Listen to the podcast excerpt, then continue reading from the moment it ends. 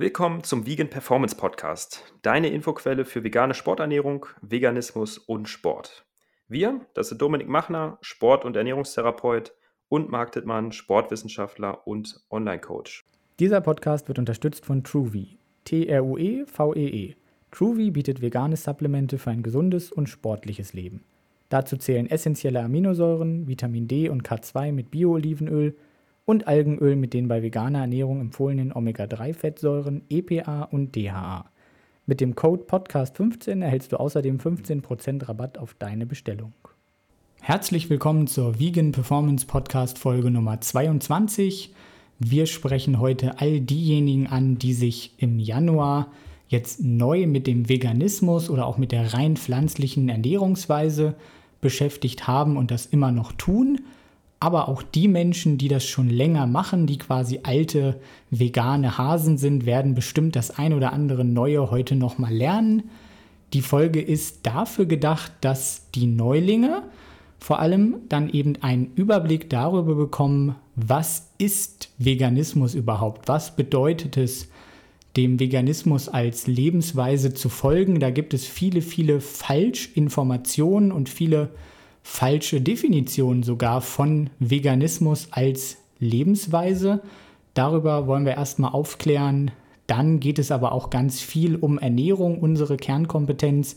Das heißt, wir werden einmal über Herausforderungen bei veganer, rein pflanzlicher Ernährung sprechen. Wir sprechen über alle kritischen Nährstoffe, die es gibt und wie du diese entsprechend dann zum Beispiel mit Supplementen oder auch über deine normale Ernährung dann decken kannst. Wir werden einen besonderen Fokus darauf legen, wie du deinen Proteinbedarf decken kannst, denn wir wollen eben auch die Menschen ansprechen, die sportlich aktiv sind und die einen erhöhten Proteinbedarf haben. Denen wollen wir ermöglichen, trotzdem eine rein pflanzliche vegane Ernährung durchzuführen. Wie kriege ich genügend Proteine?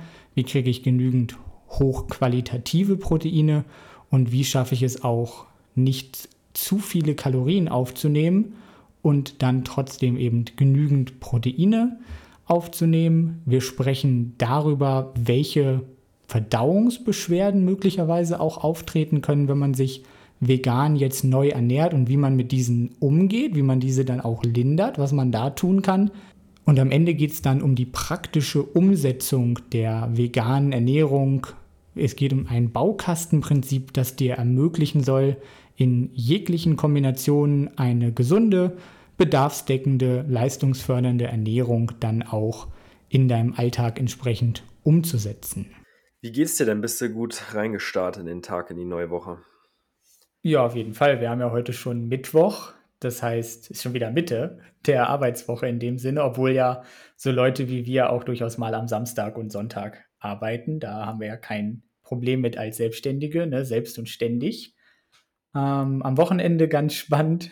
Kein Problem ist relativ, ne? wenn es kein Bergfest gibt. Ja, das ist dann einfach so. Ne? Wir haben ja eine Vision, haben wir ja schon mal darüber gesprochen in der Podcast-Folge und Ziele. Und deswegen wird dann eben auch am Wochenende, wie Philipp von letzter Woche sagen würde, wird ordentlich geballert. genau. Genau.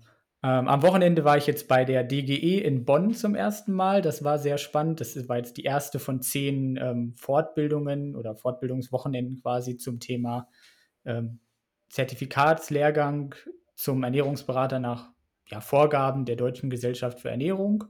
Also man muss nicht nur Ernährungswissenschaft studieren, sondern man muss danach auch noch eine ja, Weiterbildung quasi bei der DGE machen oder beim Verband der Ökotrophologen oder beim VDD, Verband der Diätassistenten zum Beispiel, um dann eben wirklich mit Menschen adäquat arbeiten zu können. Und ich kann auch sagen, dass das wirklich sehr, sehr sinnvoll ist, weil man jetzt zum Beispiel in diesem ersten Modul einfach auch was über Gesprächsführung nochmal gelernt hat, Kommunikation, klientenzentrierte Gesprächsführung ist da so das Stichwort. Und wenn ich mir jetzt vorstelle, dass ich nicht nur fachlich nicht kompetent wäre, sondern auch noch nicht weiß, wie ich mit Leuten reden muss in einem professionellen Kontext, dann kann da wirklich nur Mist rauskommen. Und das ist ein großer Vorteil bei wirklich dann zertifizierten, studierten Ernährungsfachkräften. Hoch anspruchsvoll, ne? Und das, was du da jetzt in der Weiterbildung machst oder in dieser Zertifizierung, das ist jetzt auch on top quasi nochmal auch was Wissen angeht zu sehen, neben dem ähm, Studium, den Master, den du gerade machst? Ja, es geht natürlich einmal auch nochmal ums Inhaltliche, also so die evidenzbasierte Herangehensweise an die Ernährungsberatung, Leitlinien, konformes Arbeiten. Ähm, da gibt es dann zum Beispiel auch so einen großen Ordner mit den Beratungsstandards der DGE. Aber es geht eben auch ganz viel darum, wie ähm, arbeite ich überhaupt mit Menschen in einer Beratung zusammen? Also wie kann ich ein Gespräch so führen, dass mein Gegenüber sich einfach wertgeschätzt fühlt, dass ich ihn nicht bewerte, meinetwegen auch. Ähm, wie kriege ich es einfach hin, dass ein lösungsorientiertes Gespräch dann eben stattfindet? Und es geht eben nicht nur um Wissensvermittlung. Also wenn es nur um Wissensvermittlung ginge, dann wären wir oft nach fünf Minuten fertig. Dann könnte ich sagen, hier nicht so viele gesättigte Fettsäuren da, da mhm. mehr Obst und Gemüse und dann wäre es das.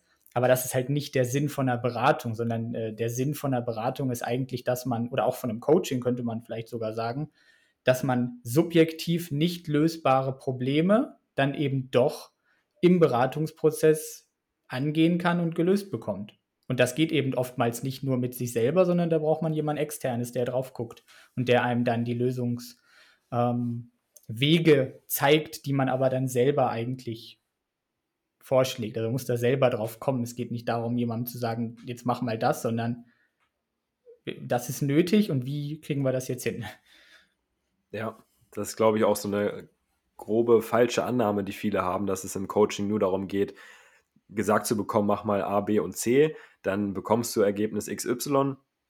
Aber es ist tatsächlich so, das merke ich auch immer wieder in der Arbeit, auch gestern, mehrere 1 zu 1 Gespräche gehabt bei mir aus dem Coaching. Da war nämlich auch genau der Fall, wie du es gerade sagst. Wir haben eine Stunde lang relativ wenig über Inhaltliches gesprochen oder über so klassisch mach mal dies, mach mal das, sondern ich habe permanent eigentlich nur Fragen gestellt. Hey, was fiel dir schwer? Was ähm, denkst du, was könntest du verbessern? Oder wie sieht dein Tagesablauf aus? Und nur durch diese Fragen hat sich die Klientin quasi ihre Lösung selber dann ja, präsentiert und selber auf den Weg gekommen hat, ihre Lösung quasi schön beschreiben können.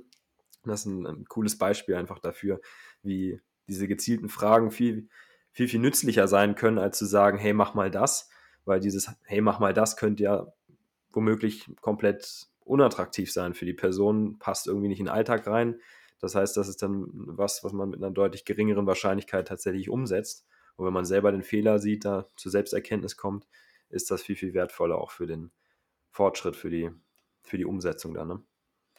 Genau, auf jeden Fall. Und wenn wir jetzt dann eben schon ein bisschen vorgreifen, wir haben ja für Februar wahrscheinlich schon eine Episode auch geplant, wo es nochmal intensiv ums Thema Coaching geht. Da werden wir auch nochmal jemanden einladen. Da wird das sicherlich auch nochmal Thema sein. Also wenn euch dieses ganze Thema interessiert, was macht einen guten Coach aus, was macht einen nicht so guten Coach aus, Berater eben dann auch, dann könnt ihr euch da schon mal das in den Kalender eintragen, dass ihr im Februar diese Folge euch dann auch nochmal anhört. Definitiv. Und jetzt haben wir erstmal Januar und der Januar steht ja sinnbildlich für den Veganuar oder den Veganuary. Wir haben ja letzte Woche schon den Einstieg mit dem Philipp gemacht, wo er auch über den Veganuar, den er ins Leben gerufen hat hier im deutschsprachigen Raum, ähm, da haben wir schon mal drüber gesprochen als quasi deutsche Variante zum Vegan Veganuary, den man gerne so als oder denkt, das wäre vielleicht das gleiche, sowas bei mir auch. Und heute in der Podcast-Folge, Dominik, wollen wir ja auch nochmal gezielt darüber sprechen, was ist Veganismus, das wird jetzt gleich der Einstieg sein, und dann mal über typische Herausforderungen sprechen und wie man das Ganze lösen kann, wie man da in die Umsetzung kommt, ein paar Tipps mit auf den Weg geben, dass man da gleich den Einstieg machen kann, wenn man jetzt sagt, ich möchte oder ich bin gerade im Januar auf dem Weg hin zum Veganismus, probiere das gerade mal aus oder mir begegnen eben auch noch bestimmte Herausforderungen, was ja auch normal ist.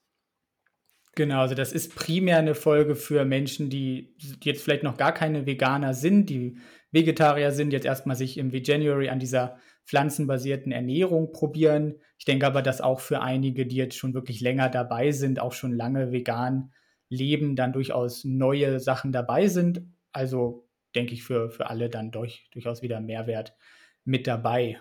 Und wir dachten, wir fangen wirklich einfach mal so bei den Basics an. Man denkt ja, das ist eigentlich gar nicht nötig, wenn es eben den ganzen Monat um Veganismus gehen soll, äh, dass man dann noch erklären muss, was überhaupt Veganismus ist. Aber es gibt einfach viele, ja, sag ich mal, Fehldefinitionen des Veganismus.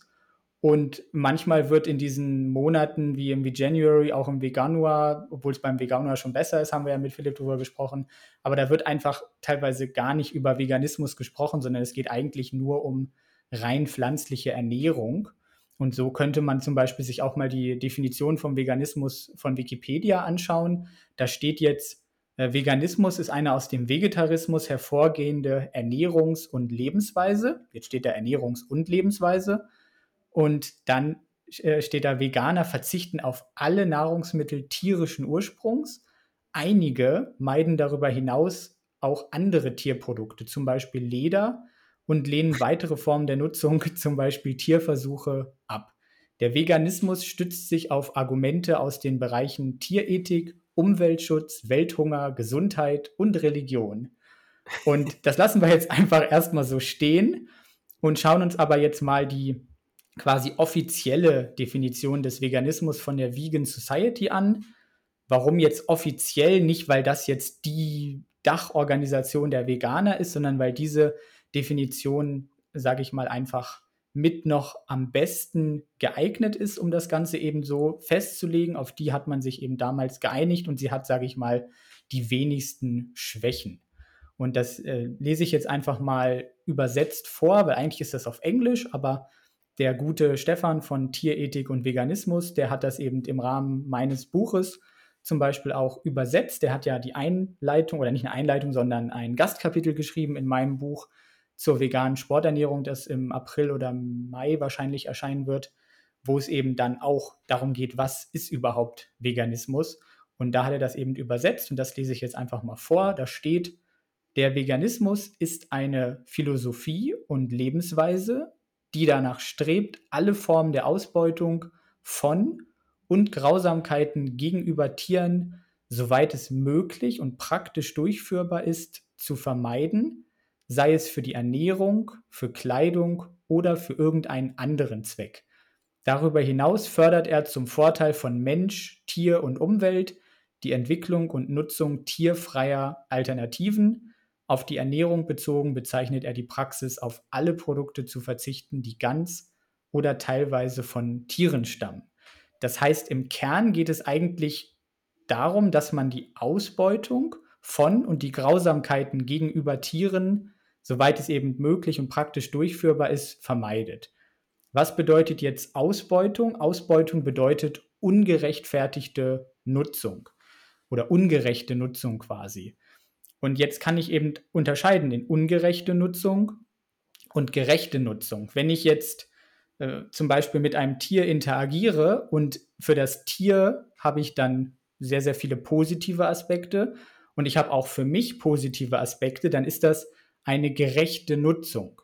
Und dementsprechend ist das dann mit dem Veganismus vereinbar. Also wenn ich jetzt zum Beispiel eine Feder auf der Straße finde, die irgendwie von einem Vogel ist und ich finde diese Feder toll und ich nehme sie mit nach Hause und stelle sie mir irgendwo hin oder hänge sie mir an die Wand, dann ist das die Nutzung von einem Tierprodukt, aber es hat nichts mit einer ungerechten Nutzung zu tun. Und deswegen wäre diese Nutzung des Tierprodukts in dem Sinne vegan. Ja? Also da kommen wir schon an die Grenze des Wikipedia, äh, der Wikipedia-Definition, wo dann eben gesagt wird, dass ja alle Tierprodukte dann äh, vermieden werden, das ist dann eben nicht der Fall, sondern es kommt auf den Kontext der Nutzung quasi an. Dann haben wir Grausamkeiten gegenüber Tieren. Und Grausamkeiten bedeutet eigentlich bewusstes Schaden ähm, von Tieren. Also wenn ich ein Tier jetzt bewusst töte, zum Beispiel weil ich es essen will, dann schade ich diesem Tier bewusst.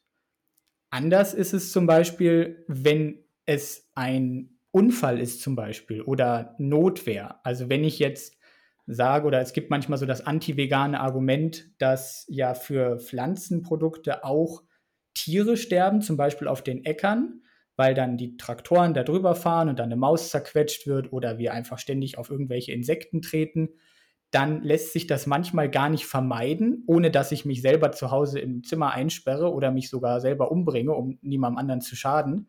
Oder ich muss eben einfach ja, Pflanzen anbauen, um einfach die Lebensgrundlage zu sichern. Und dann ist es quasi Notwehr und hat nichts mit Grausamkeit zu tun. Grausamkeit ähm, ist bewusstes schaden. Wenn ich jetzt sage, ich möchte dieses Tier essen, weil ich es lecker finde, dann habe ich eine bewusste Grausamkeit und das versuchen eben Veganer auch in dem Sinne zu vermeiden. Und bei, dem, äh, bei der Wikipedia-Definition steht dann zum Beispiel auch, dass Veganer auf alle Nahrungsmittel tierischen Ursprungs verzichten. Das mag erstmal einleuchtend klingen, ist aber dann nicht der Fall, wenn wir zum Beispiel uns anschauen, dass es in der Definition diesen Bereich gibt, ähm, so weit wie möglich und praktisch durchführbar. Das heißt, wenn ich einfach ohne tierische Produkte sterben würde, weil ich zum Beispiel eine bestimmte Erkrankung habe, dann kann ich auch kleine Mengen tierischer Produkte in meiner Ernährung drin haben oder kann diese Produkte nutzen. Und dann ist das quasi auch vegan. Dann steht hier noch, dass einige die äh, Nutzung von Tieren ablehnen würden, zum Beispiel für Tierversuche. Aber für Tierversuche lehnen es nicht einige Veganer ab, sondern in dem Sinne wahrscheinlich alle, weil Tierversuche eben in den meisten Fällen nicht diesen Kontext erfüllen, dass es eben nicht Ausbeutung ist oder nicht einfach ähm, Grausamkeit ist. Und dann steht da noch, ne, der Veganismus stützt sich auf Argumente aus den Bereichen Tierethik, Umweltschutz, Welthunger, Gesundheit und Religion. Und eigentlich, wenn wir es ehrlich sehen, haben wir eben nur die Tierethik mit dabei. Und es geht eigentlich nicht primär um Umweltschutz, es geht nicht um Welthunger, es geht nicht um Gesundheit und es geht auch nicht um Religion. Ethik ist eine ganz rationale Wissenschaft und hat nichts mit irrationaler Religion zu tun. Mhm. Also man sieht, das Ganze ist einerseits komplexer, andererseits lässt es aber auch mehr Freiheiten durchaus, was die Gestaltung oder Umsetzung angeht, zu, ne? Genau, es ist eigentlich ziemlich klar und einfach. Es geht eben nicht um Welthunger, Gesundheit, Umweltschutz, Religion, äh, Klimaschutz meinetwegen. Es geht eigentlich wirklich um die Tiere. Da wollen wir einfach wirklich Ausbeutung und Grausamkeiten gegenüber den Tieren eben so weit es möglich ist vermeiden.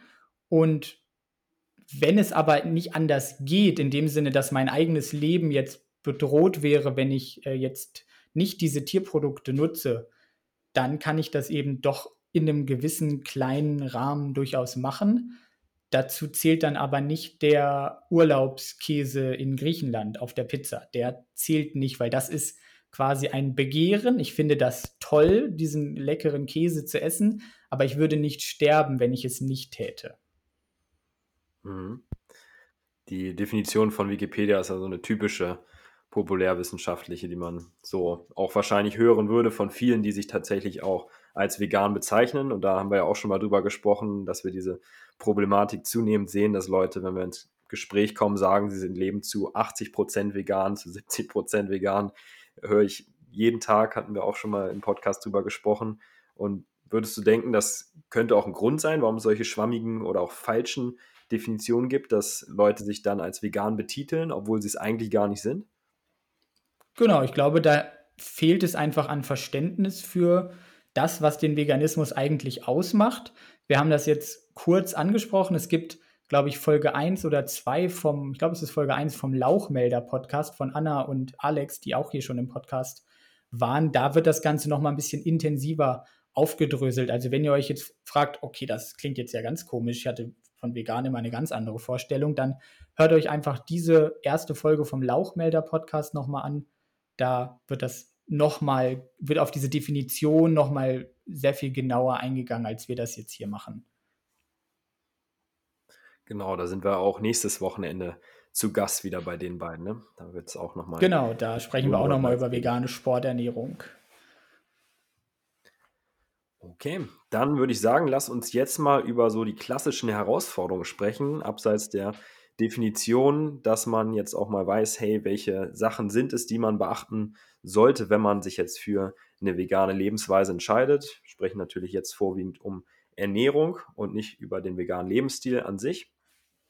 Und auch, wie wir das Ganze lösen können, diese Herausforderung. Man hört ja immer wieder was von kritischen Nährstoffen, dass es ungesund ist, weil die Ernährung nicht bedarfsdeckend ist. Und tatsächlich ist es so, dass es bedeutende kritische Nährstoffe gibt und die sollte man eben kennen und entsprechend auch supplementieren, damit man da keine Probleme bekommt. Und diese kritischen Nährstoffe, da sind allen voran Vitamin B12. Das hat sich inzwischen relativ weit rumgesprochen, aber klappt auch immer noch nicht bei allen. Man hört es immer wieder. Du hattest auch ein Beispiel letztens hier mal im Podcast genannt von einer Person, die ja, das eben noch nicht eingenommen hat. Und man sieht es ja auch immer wieder in Studien, Verzehrsstudien, dass bei vegan Lebenden das noch nicht flächendeckend funktioniert, von Region oder Gesellschaft zu Gesellschaft. Mal besser, mal schlechter. Das heißt, Vitamin B12 ist so der zentrale kritische Nährstoff, den wir unbedingt supplementieren sollten. Da führt aktuell kein Weg drumherum. Jetzt haben wir noch Vitamin D, Jod, Selen, DHA. Das wären so die Sachen, würde ich sagen, da kannst du ja auch nochmal was zu sagen, die aus meines Erachtens die sind, die man auf jeden Fall supplementieren sollte. Und darüber hinaus gibt es noch EPA, Zink, Eisen, Calcium, Vitamin A, Protein und Kalorien, wo man jetzt gucken kann, brauche ich die unbedingt oder schaffe ich es auch über die Ernährung, das zu mir zu nehmen, wenn ich eben gezielt darauf achte. Vielleicht können wir ja auch nochmal ein bisschen gezielter was zu den Nährstoffen sagen. Hm, DAA und EPA, wenn euch das jetzt nicht sagt, das sind die langkettigen Omega-3-Fettsäuren, die wir so ansonsten nur in Fisch finden. Das heißt, da ist es durchaus sinnvoll und wichtig, dass wir auch mit einem Algenölpräparat arbeiten, wo man eben unter anderem EPA und DAA findet. Und insbesondere das DAA ist auch sehr kritisch. Das wird inzwischen auch von der DG zum Beispiel empfohlen, dass wir da 250 Milligramm sind es am Tag, richtig? Zu uns nehmen sollten. Ja, 200 bis 250 Milligramm. Genau, die sollten wir drin haben. Und Vitamin D, Jod, Selen, die eben auch super kritisch. Vitamin D jetzt generell im Winter ein Thema. Hat sich auch schon relativ gut rumgesprochen, ist aber eben bei veganer Ernährung nochmal ein bisschen kritischer, weil die Ernährung auch ein bisschen, man sagt so 10 bis 20 Prozent vielleicht, ähm, dazu beiträgt zur Vitamin D-Versorgung. Da ist eben die pflanzliche Ernährung nochmal ein bisschen schwächer als die mischköstliche. Das heißt, da ist eine Supplementierung im Winter auch jetzt angeraten für die allermeisten, insbesondere eben bei Veganen. Und ansonsten sind es Jod und Selen, wo ich auch den Eindruck habe, dass viele das noch nicht so berücksichtigen, dass diese beiden Sachen nicht durch Paranüsse, wie es oft zu hören ist in der veganen Szene, ähm, das Selen gedeckt wird oder Jod durch Jodsalz. Das ist auch in der Regel schwierig, damit seinen Bedarf zu decken, weil eine Portion dann nur so ein Drittel ungefähr liefert und die wenigsten Personen äh, 6 Gramm Jodsalz am Tag zum Kochen zu sich nehmen. Das heißt, das wäre auch so eine Sache, die wir als Supplement auf jeden Fall empfehlen würden. Genau, wir haben einfach diese Sachen, die Marc jetzt genannt hat, B12, Vitamin D, Jod, Selen und äh, DHA als Omega-3-Fettsäure, die in den allermeisten Fällen wirklich kaum über eine Anreicherung von Lebensmitteln, über Nahrungsergänzungsmittel ähm, in irgendeiner Form bedarfsdeckend zugeführt werden können. Beim B12 können wir auf jeden Fall die absolute Empfehlung für ein B12-Supplement geben. Da braucht man so ungefähr 150 Mikrogramm pro Tag. Der Tagesbedarf ist eigentlich sehr, sehr viel niedriger, liegt nämlich bei 4 Mikrogramm. Aber wenn ich so eine große Menge nehme, dann wird eben nur ein Bruchteil davon aufgenommen. Das heißt, wenn ich eben eine Kapsel zum Beispiel am Tag nehme in Form von einem Nahrungsergänzungsmittel, dann brauche ich eben mindestens 150 Mikrogramm. Und da führt dann eben auch kein Weg dran vorbei. Beim Vitamin D ist es im Sommer durchaus möglich, da in adäquate Level zu kommen, aber im Winter in Deutschland eben nicht.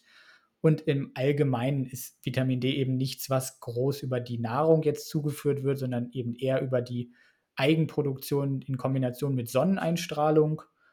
Vitamin D ist aber auch in Lebensmitteln wie Milch zum Beispiel oder in Milchprodukten einfach zugesetzt und deswegen haben wir das einfach bei Milchersatzprodukten noch nicht flächendeckend und deswegen sind eben die veganen Pflanzendrinks zum Beispiel oder die veganen Käsealternativen nicht so gut geeignet, um dann Vitamin D entsprechend zu decken.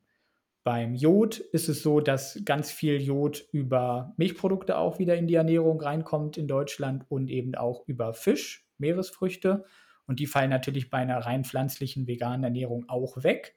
Und dann brauche ich eben Jodsalz, aber wie du schon gesagt hast, ich bräuchte eigentlich 6 Gramm Jodsalz am Tag, um das grob zu decken mit dem, was noch ein bisschen über die Ernährung reinkommt.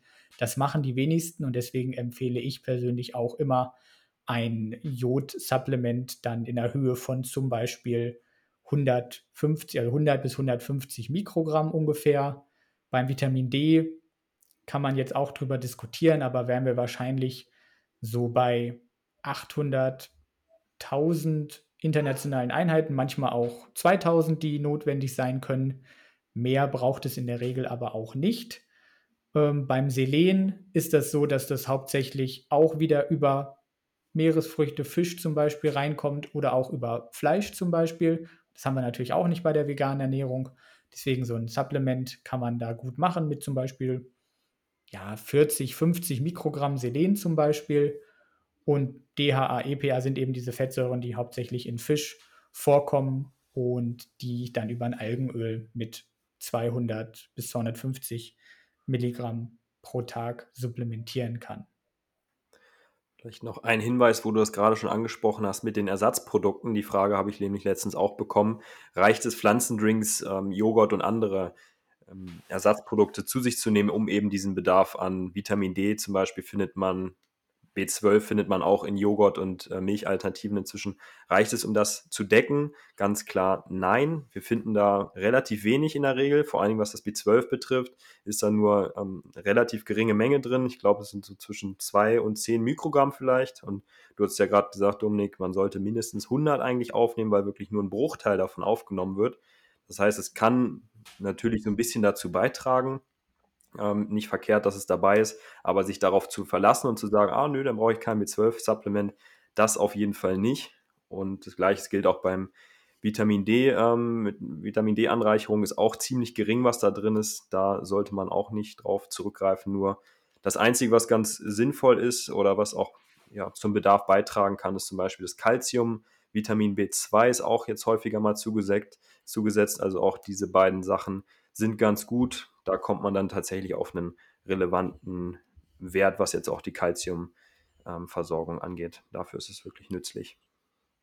Genau, man versucht einfach die Milchersatzprodukte, vor allem vor allem eben zum Beispiel einen Sojajoghurt oder einen Sojadrink oder einen anderen Pflanzendrink, äquivalent zu den Milch- und Milchprodukten zu machen. Deswegen setzt man dann eben die Mengen Vitamin D, Calcium, B2 oder eben auch B12 zu, die dann auch in Milch zum Beispiel vorhanden wären. Das sind beim B12 tatsächlich aber nur so 0,4 Mikrogramm pro 100 Milliliter. Und wenn ich jetzt das so machen würde, das ist wirklich rein hypothetisch, weil ich es nicht empfehlen würde, dass ich jetzt morgens, mittags und abends jeweils 300 Milliliter Sojadrink zum Beispiel zu mir nehme. Also immer 1,2 Mikrogramm, nochmal 1,2 Mikrogramm und nochmal 1,2 Mikrogramm dann würde das wahrscheinlich ausreichen, um den B12-Bedarf zu decken. Weil wenn ich diese kleinen Mengen aufnehme, 1,2 Mikrogramm dreimal am Tag, dann wird das wahrscheinlich beinahe komplett aufgenommen. Und dann habe ich eben so, wie wenn ich mich mischköstlich ernähre, einfach diese kleinen Mengen, die komplett aufgenommen werden. Und dann kann ich auch mein B12 über angereicherte Milchersatzprodukte wie Joghurt oder Pflanzendrink eben decken. Aber da muss ich das auch wirklich jeden Tag machen, um da sicher zu gehen. Und deswegen ist das einfach so ein ziemlich stressiger Weg, sage ich jetzt einfach mal. Und deswegen kann man einfach sagen, ja, nimm da einfach dieses Supplement und dein Leben ist sehr, sehr viel einfacher, als dass du jetzt äh, jeden Tag drei Portionen angereicherte Milchersatzprodukte in deine Ernährung aufnehmen musst. Und ne, beim Vitamin D ist schon Mischkost nicht ausreichend, vegetarische Ernährung ist auch nicht ausreichend, deswegen äh, ist die vegane Ernährung noch mehr nicht ausreichend. Also da braucht eigentlich jede Ernährungsform irgendwie im Winter ein Supplement und deswegen eben diese Empfehlung dafür. Beim Jod oder beim Selen gibt es ja auch noch die, die Aussagen mit Algen oder mit Paranüssen, hast du ja auch schon angesprochen. Algen und Paranüsse schwanken sehr stark in ihrem Gehalt an Selen und Jod. Also Selen bei den Paranüssen und Jod bei den Algen, sodass ich einfach teilweise genug bekomme, teilweise bekomme ich viel zu wenig und teilweise bekomme ich viel zu viel. Und deswegen eben da auch die Empfehlung, sich das Leben wirklich einfach zu machen und da einfach das Ganze zu supplementieren. Kleiner praktischer Tipp nochmal an der Stelle, ihr findet in der Drogerie und sonst natürlich auch in der Apotheke in der Regel auch Kombipräparate Jod und Selen oder direkt ein Kombipräparat, wo jetzt alle sehr kritische Nährstoffe, die wir angesprochen haben, also Vitamin B12, Vitamin D, ähm, Omega-3 leider noch nicht, Jod, Selen, dass die zumindest schon mal drin sind. Und ansonsten gibt es inzwischen auch viele Supplements, die dann auch noch Zink, Eisen, Calcium, teilweise Vitamin A drin haben, sodass man schon mal eine gute Basis hat. Und dann sollte man noch schauen, dass man separat zumindest ein Algenöl noch zu sich nimmt. Und dann hat man schon mal wirklich einen ganz guten, eine ganz gute Basis, was die Supplementierung angeht. Genau, ihr könnt also Einzelsupplemente nehmen, ihr könnt aber auch mit zwei Supplementen, also einmal mit einem Multi und dann noch einmal mit einem, was wirklich dann auf die Omega-3-Fettsäuren, EPA und DHA sich beschränkt. Mit zwei Stück könnt ihr eigentlich alles, was ganz, ganz wichtig ist, schon mal decken. Und dann ist der Stress schon mal deutlich weniger, was die Nährstoffversorgung angeht, weil viele haben ja wirklich große Angst, schrecken davor zurück und sagen, ah nee, da muss man so viele Pillen schlucken. Klar, man könnte jetzt alles einzeln nehmen, dann wäre es relativ aufwendig teilweise, aber wenn man da wirklich diese zwei Sachen hat, die ähm, einmal am Tag nimmt, dann ist das wirklich halb so wild, denke ich. Und wie viele andere Leute nehmen auch Supplements, also sowas wie Multivitamin-Supplement, Brausetabletten und Co. wird ja auch vielfach genommen. Ähm, also das kriegt man, denke ich, hin, wenn man das zur Gewohnheit werden lässt, direkt nach dem Aufstehen Ge oder wie auch immer. Genau, und das sind jetzt eben wirklich so die allerwichtigsten Supplements. Natürlich gibt es noch weitere kritische Nährstoffe, aber die sind eben nicht ganz so kritisch wie die, die wir jetzt schon genannt haben. Dazu zählen dann eben die, die du genannt hast, mit Zink, Eisen, Calcium, B2 könnte man noch hinzufügen, Vitamin A mhm. und Protein. Kalorien ist ja kein Nährstoff, aber kommen wir auch noch mit drauf. Und da müsste man einfach tatsächlich die Lebensmittelauswahl entsprechend gestalten, damit man eben diese Nährstoffe dann auch in bedarfsdeckender Menge zuführt. Das ist dann genauso wie auch bei einer Mischkost, denn die, die wir eben genannt haben, die sind teilweise eben auch bei einer Mischkost oder bei einer vegetarischen Ernährung kritisch. Auch wieder nicht ganz so kritisch wie bei einer rein pflanzlichen Ernährung, aber es kommt durchaus auch vor, dass Menschen, die sich mischköstlich ernähren oder vegetarisch, diese Nährstoffe in zu geringem Ausmaß zuführen. Und man muss einfach nur bei der veganen Ernährung dann quasi noch mehr darauf achten. Und vielleicht sprechen wir einfach erstmal über Zink und Eisen. Welche Lebensmittelgruppen würdest du da empfehlen, Marc? Genau, da gibt es auch coole Listen zu. Ihr kennt vielleicht diese Tabellen, die ihr mal gesehen habt bei Instagram mit den Top-Lieferanten für die kritischen Nährstoffe. Beim Zink ist es zum Beispiel ähm, Spirulina als Alge, wobei man davon natürlich relativ viel dann auch zu sich nehmen muss. Da die Empfehlung, wenn man das über den Wege macht, in Form von Tabletten. Ansonsten Kürbiskerne sind ein guter Lieferant für Zink, Sesam, Haferflocken, Hefeflocken, Erdnüsse. Das sind so Sachen, die mir auf die Schnelle einfallen. Also, wenn man es eben jetzt grob vereinfacht sagt, dann könnte man auf jeden Fall für Zink und Eisen einfach darauf achten, dass auf jeden Fall Hülsenfrüchte, Vollkorn, Getreide und Pseudogetreide und eben auch Nüsse Teil der veganen Ernährung sind. Ihr könnt tatsächlich, das müssen wir jetzt hier nicht im Podcast aufzählen, ihr könnt einfach googeln, welche Nuss enthält am meisten Zink, welche Hülsenfrucht enthält am meisten Eisen oder so. Da kriegt ihr wirklich ganz viele tolle Listen. Aber diese drei Lebensmittelgruppen, die müssen einfach in eurer Ernährung vorhanden sein, damit ihr schon mal genügend Zink und Eisen überhaupt die Chance habt, das Ganze aufzunehmen können ja vielleicht nochmal ein paar droppen, weil ich es hier gerade auch vor mir habe. Also bei Eisen ist es ansonsten noch Zuckerrübensirup, was viele gar nicht kennen, ist äh, ein beliebter Brotaufstrich auch bei mir, den ich auch so unter anderem für ein Eisen zu mir nehme. Sojaprodukte sind oft relativ eisenreich, also texturiertes Pflanzenprotein und über die Proteine wollen wir auch gleich noch sprechen.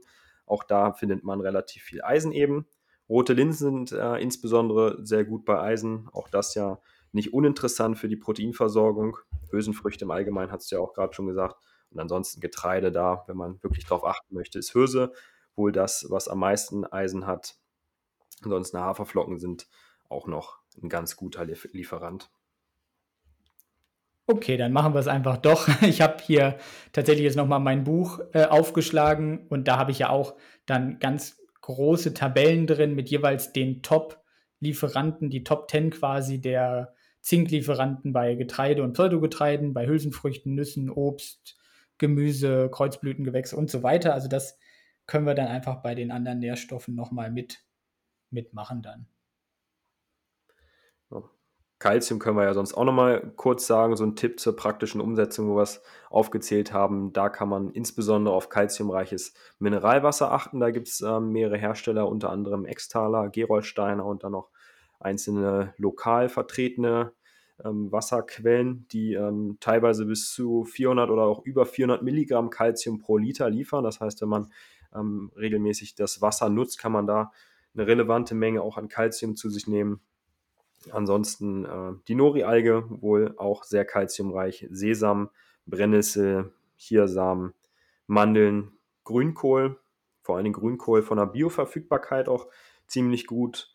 Und ansonsten Calcium auch zu finden in Tofu. Da auch dann Calciumphosphat gern für die Verarbeitung genutzt wird.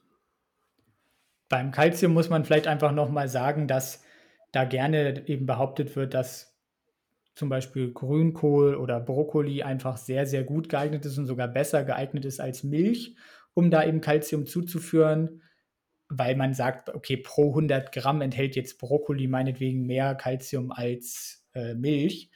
Aber ich kann ja wesentlich leichter einen Sojajoghurt, der mit Kalzium angereichert ist, oder einen normalen Joghurt oder eine normale Kuhmilch in größeren Mengen zu mir nehmen als jetzt Brokkoli. Also selbst die Hardcore-Veganer werden nicht 300 äh, Gramm Brokkoli in ihrem Essen drin haben, so einen halben Kopf oder so, sondern dann hat man eben vielleicht einfach 300 Milliliter Sojamilch, die man mal schnell wegtrinkt.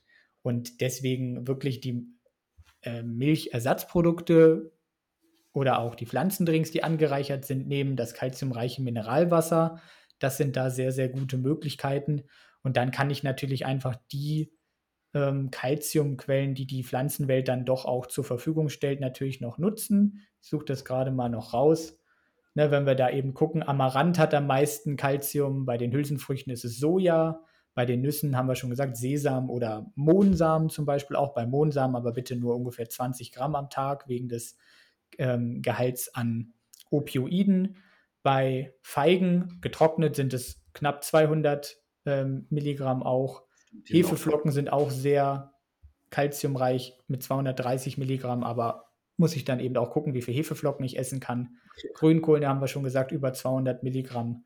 Das sind dann schon Sachen, da ist wirklich viel Kalzium drin, aber wie viel kann ich davon essen, ist dann eben eher schwieriger. Genau, man kann einfach so diese Sachen, die wir jetzt hier aufgezählt haben, mal im Hinterkopf behalten, mal gezielt, wenn man im Supermarkt durchläuft durch die Regale und sagt, ah ja, die getrockneten Feigen, nehme ich die mal mit. So mache ich es zum Beispiel auch. Ich rechne mir das jetzt nicht gezielt aus. Das wäre auch eine ja, Wissenschaft für sich oder zu stressig, dann auch noch Mikronährstoffe zu zählen und auch überhaupt nicht sinnvoll, weil einfach die natürlichen Schwankungen viel zu hoch sind. Wir hätten uns euch jetzt auch Zahlen nennen können bei den einzelnen äh, Lebensmitteln, aber natürliche Schwankungen gibt es immer, nicht nur bei den ähm, Paranüssen, die wir angesprochen haben, oder bei den Algen, sondern auch bei anderen Produkten. Das heißt, so eine gewisse Kenntnis, welche Lebensmittel, beziehungsweise erstmal ganz allgemein, wie du es auch gesagt hast, welche Lebensmittelgruppen sind geeignet, um diese kritischen Nährstoffe zu decken, ist erstmal schon mal gut. wenn man dann versucht, äh, von der Auswahl das so ein bisschen danach auszurichten, ist man in der Regel auf der sicheren Seite. Und zusätzlich haben wir auch die Thematik vorher mit dem Kombi-Supplement angesprochen. Beim Calcium wäre jetzt noch eine Sache, die ich auch ganz gerne mache, ähm, ich hole mir jetzt ab und zu einfach mal so eine Brausetablette mit Kalzium, mit Orangengeschmack, die mache ich mir ins Wasser rein. So habe ich dann auch nochmal ein bisschen höheren Anreiz, Wasser zu trinken. Wenn ihr jetzt auch nicht so der Fan seid, normales Leitungswasser zu trinken, macht man sich damit das Wasser ein bisschen leckerer und hat direkt mit einem Becher auch 400 Milligramm Kalzium drin, wenn man vielleicht auch nicht so der Fan ist, Sojajoghurt oder angereicherten Pflanzendrink ähm, außerhalb des Frühstücks, außerhalb des Müslis oder im Kaffee zu sich zu nehmen, zu trinken. Wir werden das ja am Ende auch noch mal so ein bisschen zusammenfassen und dann eben auch wirklich in die praktische Umsetzung kommen, weil jetzt klingt das alles sehr, sehr viel, sehr, sehr kompliziert, da muss ich mir das ausrechnen und so weiter. Das ist auf jeden Fall leichter, als ihr denkt, wenn ihr quasi dann am Ende das Baukastenprinzip beachtet, was wir euch dann am Ende vorstellen, wie ihr so eine vegane Ernährung einfach dann praktisch wirklich zusammenstellt. Genau, da macht man mit der Zeit einfach den Einstieg. Wir werden gleich noch ein paar grundlegende Beispiele da liefern. Ähm, lass uns doch erstmal mit den Nährstoffen äh, Protein weitermachen, beziehungsweise vielleicht auch im Nebensatz so ein bisschen die Kalorien. Die hatte ich ja eben auch angesprochen, weil sie quasi auch so ein bisschen kritisch sein können. bei einer veganen Lebensweise, pflanzlicher Ernährung, dass man die gedeckt bekommt. Insbesondere natürlich auch in Bezug auf den Sport. Ne? Wir sind ja ein veganer Sport-Podcast. Genau, also Proteine sind natürlich ein ganz, ganz wichtiges Thema, wenn es wenn es um Sport geht. Kalorien, Energiezufuhr ist auch ganz, ganz wichtig. Vor allem, wenn ich dann eben nicht nur mich normal vegan ernähren will, sondern auch sportlich leistungsfähig sein will, dann muss ich eben einfach da darauf achten, dass ich genügend Kalorien zum Beispiel zu mir nehme, um auch sportlich leistungsfähig zu sein. Andererseits gibt es aber auch Phasen, wo ich eher Gewicht verlieren will. Und dann muss ich eben schauen, dass ich einerseits nicht zu viele Kalorien esse, aber eben auch genügend Proteine bekomme. Und da haben wir einfach drei, sage ich mal, Herausforderungen bei der veganen Ernährung, was die Proteine angeht. Einmal ist das die Quantität, also pflanzliche Lebensmittel enthalten meistens weniger Proteine als die tierischen äh, Lebensmittel. Dann haben wir das Problem der Qualität, also die Aminosäuren, die in pflanzlichen Proteinen vorhanden sind, sind eben meistens dann auch ja nicht so gut zusammengestellt, wie das bei tierischen äh, Lebensmitteln der Fall ist. Das heißt, da haben wir einfach eine geringere Proteinqualität und wir haben auch noch das Problem, dass die pflanzlichen Lebensmittel meist mit sehr, sehr viel Kohlenhydraten oder Fetten in Kombination dann auch noch kommen und wir dadurch einfach recht viele Kalorien aufnehmen müssen, um dann eine entsprechende Menge Proteine aufzunehmen. Und das wäre jetzt so das Stichwort Proteindichte. Das ist auch noch eine Herausforderung. Vielleicht sprechen wir erstmal über die Quantität. Was hältst du davon? Ja, finde ich gut. Okay, willst du einfach mal so ein paar Lebensmittel nennen, die von der Proteinquantität wirklich gut geeignet sind für Sportler und die dann eben auch ähm, den tierischen Lebensmitteln in nichts nachstehen? Mhm. Also meine Favorites, die ich da auf jeden Fall empfehlen kann, sind allen voran TVP, also texturiertes Pflanzenprotein. Da gibt es mittlerweile eine richtig schöne Auswahl, überwiegend auf Basis von Soja, inzwischen aber auch ähm, auf Erbsenbasis oder auch auf Sonnenblumenbasis erhältlich. Da hat man ja das Rohprodukt, das wird dann entfettet und dann mechanisch so verändert, dass es relativ ja, ähnlich wie Fleisch aussehen kann oder wie Hundefutter, wie vielleicht manche Kritiker sagen würden. Ähm, jetztlich ist das aber eine coole Quelle, weil man es einfach dann mit Heißwasser, Gewürzen aufgießen und vielfach ähm, flexibel zubereiten kann. Heißt, das ist eine richtig gute Quelle, weil wir hier weniger Fett als im Ursprungsprodukt drin haben, deutlich mehr Protein. Wasser ist natürlich auch damit raus. Das heißt, wir haben hier einen Proteinanteil von 50 bis 70 Prozent, ähm, sogar bei den Erbsenproteinen. Das ist eine richtig gute Quelle. Ansonsten auch bekanntere Sachen wie Seitan kennt man inzwischen auch ähm, in vielen Ausführungen Seitan Steak, Seitan Würstchen, Snackwürstchen findet man in der Drogerie, auch in fast jedem Supermarkt inzwischen. Klassiker Tofu, auch eine schöne Variante. Oder Tempeh, die sind äh, richtig gut. Ähm, auch geschmacklich gibt es ja viele verschiedene Formen. Der geräucherte Naturtofu, mit Chili gibt es welche, mit italienischen Kräutern und so weiter und so fort. Das heißt, da gibt es viel Abwechslung inzwischen. Ansonsten auch ähm, proteinreiche Mehle, ähm, nicht so weit verbreitet bisher.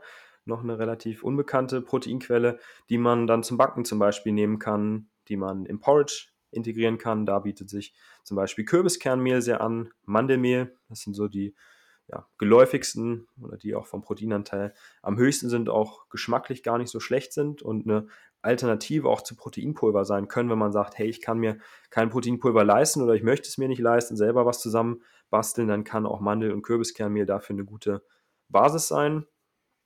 Ansonsten haben wir noch ähm, natürlich auch Proteinpulver. Da gibt es immer bessere auch inzwischen am Markt, die schmecken, die sich gut lösen lassen.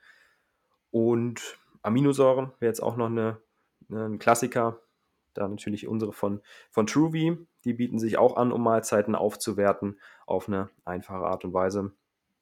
Das sind eigentlich so die Hauptgruppen an pflanzlichen Proteinquellen, die sich wirklich auch anbieten. Da fallen dir noch weitere ein?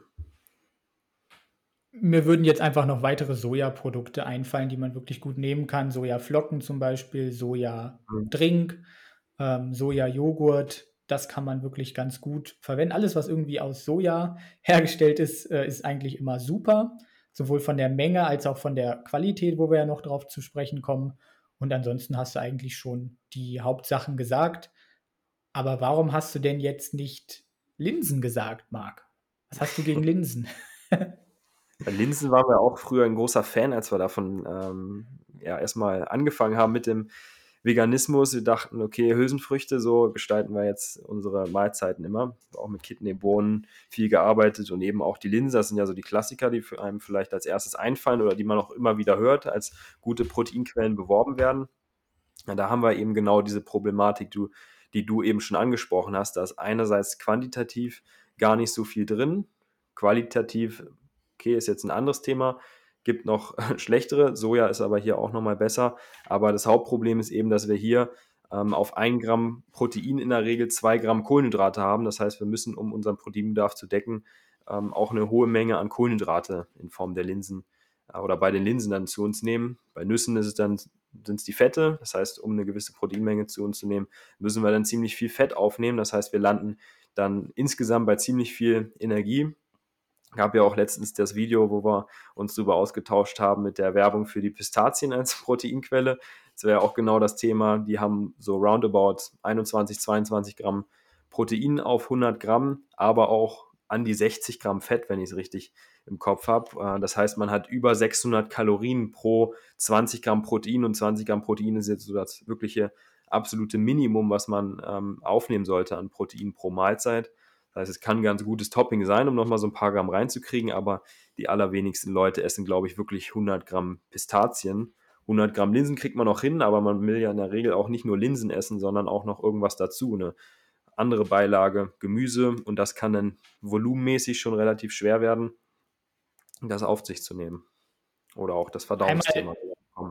Es, es wird auch einfach von der Praktikabilität dann ein Problem, weil du ja eben schon gesagt hast, dass eigentlich die wenigsten irgendwie 100 Gramm Pistazien essen. Also eine Standardmenge ist eigentlich irgendwie so eine Handvoll. Das sind so 30 Gramm, die man irgendwie mal übers Essen drüber machen kann, die man ins Müsli macht, die man mal so snackt. Aber 100 Gramm Nüsse ist schon eine ganze Menge. Das macht, glaube ich, nicht jeder jeden Tag. Und dann habe ich trotzdem nur 20 Gramm, obwohl ich zum Beispiel nach einem Krafttraining, wenn ich ein Ganzkörpertraining mache, eigentlich eher vielleicht Richtung 40 Gramm mich orientieren sollte. Und bei den Hülsenfrüchten haben wir ja auch noch das Problem, dass die tollen Werte, die da angegeben werden, natürlich für den getrockneten Zustand gelten und nicht für den gekochten. Mhm. Das heißt, wenn du dann dahin gehst und sagst, okay, Linsen haben irgendwie, ähm, weiß ich gerade nicht aus dem Kopf, 25 oder 30 Gramm ja. auf 100 Gramm, dann ist das eben in getrocknetem Zustand. Und wenn ich jetzt 100 Gramm Linsen aus der Konserve, aus dem Glas oder dann gekocht habe, dann habe ich eben wirklich wesentlich weniger Proteine. Und dann ist das eben tatsächlich eine ganz miese Proteinquelle. Man kann es ja mal ganz äh, plakativ an dem klassischen Beispiel der Linse oder Kidneybohne aus dem Glas ähm, nehmen. Wenn man da eine ganze Dose zu sich nimmt, dann landet man eben nicht mal bei 100 Gramm Trockenmasse, was die Proteine angeht, sondern bei zwischen 15 und 20 Gramm. Das heißt, das sind in der Trockenmasse unter 100 Gramm, aber so eine ganze Dose Linsen oder äh, Kidneybohnen abgetrocknet in der Mahlzeit ist schon mal relativ viel. Und wenn man da noch was anderes dazu essen möchte, wird schon relativ schwer, so auch schwer im Magen durchaus. Ähm, zu dem Thema kommen wir auch noch. Ähm, aber da bleibt dann einfach nicht mehr viel Spielraum. Das heißt, Proteine nicht gedeckt und andere Lebensmittelgruppen sind vielleicht auch noch nicht so ähm, vorhanden dann in der Mahlzeit. Genau, das heißt, da haben wir einfach ne, das Problem der Quantität, die nicht stimmt. Wir kriegen wirklich Probleme, dann viel zu essen. Das ist dann das Thema Verdauung wieder oder auch eben genügend Energie zuzuführen, wenn wir jetzt zum Beispiel sowas wie Krafttraining machen. Aber und, gleichzeitig, wenn wir es selbst schaffen würden, das zu essen, dann haben wir sehr, sehr viele Kalorien, die wir aufnehmen und dafür aber vergleichsweise wenig Proteine. Und das ist dann eben wieder dieses Thema Proteindichte, worüber wir jetzt gleich nochmal sprechen. Wenn wir eben uns die Qualität angucken, dann haben wir einfach wirklich nur zum Beispiel Sojaprotein, wo man sagen kann, das hat wirklich eine sehr gute Proteinqualität und kommt eben gut an tierische Lebensmittel dann ran, hat auch eine Quantität, die gut ist.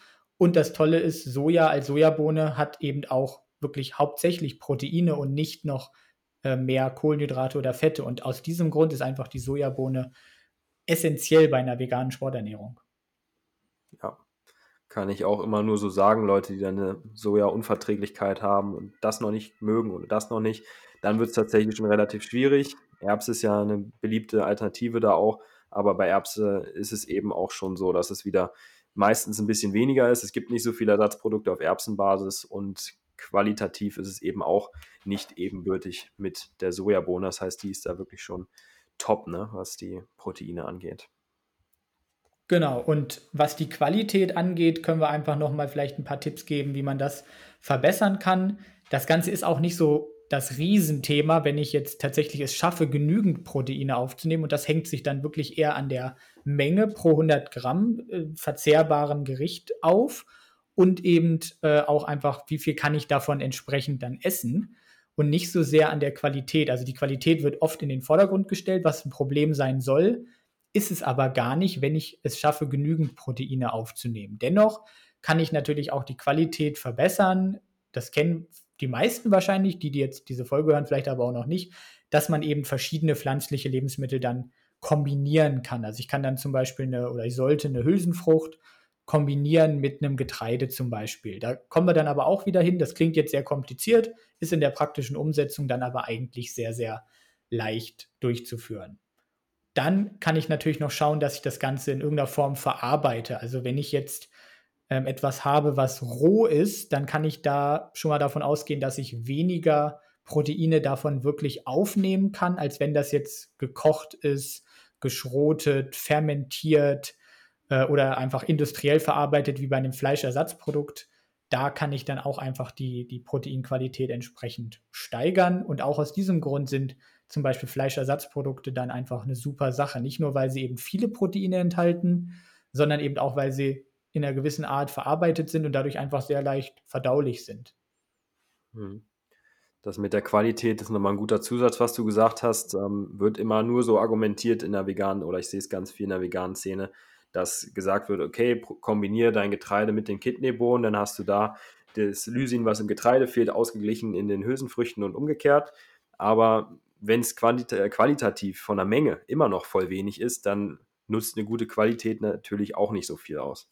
Und das ist nämlich meistens der Fall, wenn man sagt, ah, ich esse eine Portion Getreide, das sind dann vielleicht Trockengewicht ähm, 50 Gramm, was so eine normale Portion ähm, wäre, oder 75 Gramm, da ist man dann bei 5 bis 10 Gramm Eiweiß übers Getreide, packt dann noch ein paar Kidneybohnen drüber, so eine halbe Dose, dann hat man nochmal 5 bis 10 Gramm und ist dann in Summe nur bei 20. Hat dann vielleicht noch ein paar Nüsse dabei oder Samen und Kerne, kommt auf 20 bis 25, wird aber einfach schwierig, wenn man sagt, hey, ich bin auch sportlich aktiv, möchte vielleicht nicht ganz so viel Kalorien zu mir nehmen, möchte vielleicht auch abnehmen, dann wird es nochmal schwieriger, wenn man dann eben nicht schafft, auch so einen gewissen Wert auch an Proteinen zu sich zu nehmen, ohne die Kalorien ähm, dabei gleichzeitig in, in die Höhe schießen zu lassen. Genau, der Standard, sage ich mal, ist ja irgendwie das, was du gerade gesagt hast. Kombiniere Nüsse mit Getreide oder kombiniere Getreide mit Hülsenfrüchten oder Hülsenfrüchte mit Nüsse irgendwie oder alles drei zusammen. Dann habe ich davon drei Mahlzeiten, die, wenn es hochkommt, vielleicht irgendwie jeweils 25 bis, ja, eigentlich 30 kommt schon gar, gar nicht mehr vor bei dieser Kombi, wenn ich nicht sehr viel esse. Ähm, Gramm an Proteinen, dann habe ich davon drei Mahlzeiten am Tag und dann bin ich irgendwie bei 75 bis 90 Gramm Eiweiß wenn ich jetzt eine 80 Kilo Person bin, dann bin ich halt gerade mal so in dem Bereich, wo es eigentlich erst losgeht mit, den, mit dem Bedarf. Also dann bin ich irgendwie so bei 1,1 Gramm pro Kilogramm Körpergewicht, obwohl wir eigentlich eher Richtung 1,2, 1,4, 1,6 Gramm pro Kilogramm Körpergewicht wollen und wo wir dann einfach ja, sportlichen Erfolg auf dem Tisch liegen lassen, weil wir eben einfach nicht so sehr auf die Proteine achten.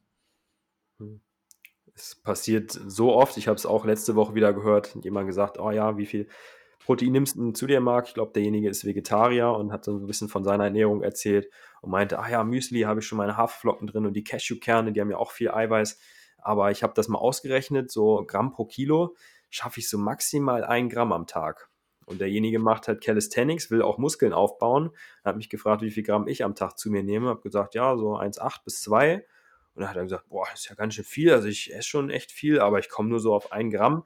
Und erzählt dann genau von diesen Beispielen, weil er wahrscheinlich so eine Handvoll Cashewkerne drüber macht und dann halt da seine zwei, drei Gramm hat, weil man eben vielleicht diese Übersichten gesehen hat, wo man sieht, Cashewkerne, Top-Lieferanten, weil sie irgendwie knapp 20 Gramm Eiweiß haben auf 100, aber niemand isst in der Regel 100 Gramm Cashewkerne und dann noch 100 Gramm Haferflocken oder so, um dann auf eine halbwegs vernünftige Menge zu kommen. Genau, und selbst wenn ich dann ja 100 Gramm Cashewnüsse meinetwegen essen würde, dann habe ich eben wieder dieses Problem, dass die pflanzlichen Proteinquellen aus Nüssen, Getreiden und Hülsenfrüchten dann eben auch noch mit sehr vielen Ballaststoffen einhergehen, was dann durchaus die Sättigung sehr, sehr stark erhöhen kann. Das heißt, dann kriege ich womöglich ein Problem, genügend Kalorien und Energie aufzunehmen. Oder es ist einfach so, dass ich diese großen Mengen esse und dann aber immer noch nicht genügend Proteine habe, dafür aber sehr, sehr viele Kalorien. Und da können wir jetzt auch noch mal über das Thema Proteindichte sprechen, was eigentlich so gut wie komplett übersehen wird, immer noch, wenn es ums Thema pflanzliche Proteine geht. Magst du uns da kurz mal einführen? Genau, wir hatten ja schon angesprochen, dass da die, oder ich hatte gesagt, dass äh, Hülsenfrüchte, die meisten zumindest, auf ein Gramm Protein in der Regel zwei Gramm Kohlenhydrate liefern. Und bei den, äh, bei den Nüssen ist es ähnlich, dass da pro Gramm Protein auch eine gewisse Menge an Fett dazu kommt. Und so da führt es dazu, dass man dann kalorienmäßig relativ viel aufnehmen muss, um eine bestimmte Menge an Protein zu sich zu nehmen. Da gibt es eben die Möglichkeit ähm, zu schauen, wie viel Kalorien kommt auf ein Gramm Protein. Das kann man ausrechnen, wenn man die Proteinzahl durch die Kalorienzahl teilt, dann bekommt man einen Score. Gibt es zwei verschiedene Möglichkeiten, das zu berechnen. Bei meinem ist es so, dass man dann ähm, einen Score über 10 bekommt, wenn man die Grammzahl durch die Kalorien mal 100 rechnet, wenn ich es jetzt richtig im Kopf habe, um dann einen Wert von mindestens 10 zu kriegen. Da sagt man, das ist so eine ganz gute Schwelle. Du kannst deinen ja auch gleich nochmal ähm, schildern. Dann ist es ein Wert, der unter 10 ist, der besser ist. Genau umgekehrt quasi. Und der gibt einen Aufschluss darüber, wie proteinreich ein Lebensmittel ist, beziehungsweise wie hoch die Proteindichte ist. Und das gibt dann einem eine ganz gute Orientierung, ob das eine geeignete Proteinquelle ist oder nicht. Und dann kann man das auch mal adäquat vergleichen mit tierischen Proteinen. Oft wird ja auch gegenübergestellt eine Portion Kidneybohnen gegenüber ein Steak oder so.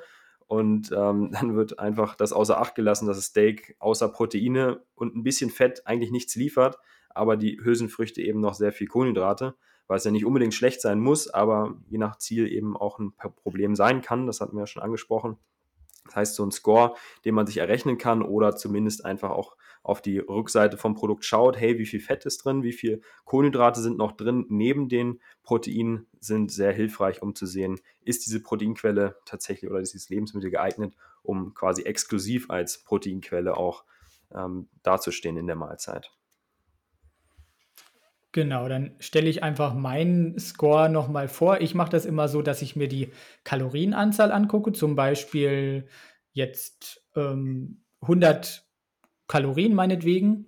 Und dann gucke ich, wie viel Gramm Protein ist drin. Und wenn ich dann sage, ich habe 100 Kalorien und ich habe 10 Gramm Protein, dann teile ich quasi Kalorien durch Gramm Protein, also in dem Fall 100 Kalorien durch 10 Gramm Protein. Und dann habe ich einen Score von 10 quasi. Das heißt, pro Gramm ähm, Protein müsste ich dann dementsprechend eben 10 Kalorien aufnehmen. Und das Ganze kann man dann zum Beispiel auch für ganze Mahlzeiten machen oder eben auch für die Gesamternährung. Wenn ich jetzt zum Beispiel sage, ich wiege 80 Kilo und will jetzt meinetwegen 120 Gramm Proteine aufnehmen und will irgendwie 2400 Kalorien dafür essen, dann kann ich eben sagen, ich teile jetzt 2400 durch 120 und dann habe ich eben einen Wert von 20. Und dann darf ich quasi, um dieses Ziel nicht zu überschreiten, um also nicht mehr Kalorien aufzunehmen und trotzdem eben genügend Proteine aufzunehmen, darf ich nur Lebensmittel essen, die eine Proteindichte von bei meiner Berechnungsweise weniger als 20 haben. Und weniger als 20 ist dann zum Beispiel recht leicht zu erreichen. Da kann ich sogar Erdnüsse essen, da kann ich jegliche Form von Hülsenfrüchten essen, da kann ich sowas wie Räuchertofu, Quorn haben wir noch vergessen als Fleischersatzprodukt auf Pilzbasis mhm. essen. Ich kann Proteinpulver zu mir nehmen. Hm, wenn wir uns da zum Beispiel einfach mal das vergleichen, ähm, Kidneybohnen gegenüber einem Rinderfilet zum Beispiel, dann hat ein Rinderfilet einfach eine Proteindichte von 5,7. Das heißt, ich nehme 5,7 Kalorien pro Gramm Protein auf. Und bei Kidneybohnen bin ich bei ungefähr 15. Also ich muss quasi einfach die dreifache Menge Kalorien aufnehmen, um eine entsprechende Proteinmenge zu bekommen bei Kidneybohnen. Und deswegen bietet sich dann einfach das Rinderfilet viel besser an, was wir aber natürlich nicht haben wollen bei der veganen Ernährung. Und deswegen müssen wir Dinge finden, die dann so von den Kalorien her sind wie das Rinderfilet oder wie eine Putenbrust zum Beispiel oder wie ein Thunfisch oder wie ein Joghurt auf Milchbasis oder wie ein Ei. Und da haben wir dann einfach wirklich nur noch Proteinpulver, Seitan, TVP, die entfetteten Mehle, Quorn, Sojadrink, Tempeh, Räuchertofu, Sojaflocken. Das sind einfach die Sachen, die dann nur noch übrig bleiben. Und dann kommen halt schon die Linsen und die Kidneybohnen, die dann einfach wirklich wesentlich schlechter abschneiden.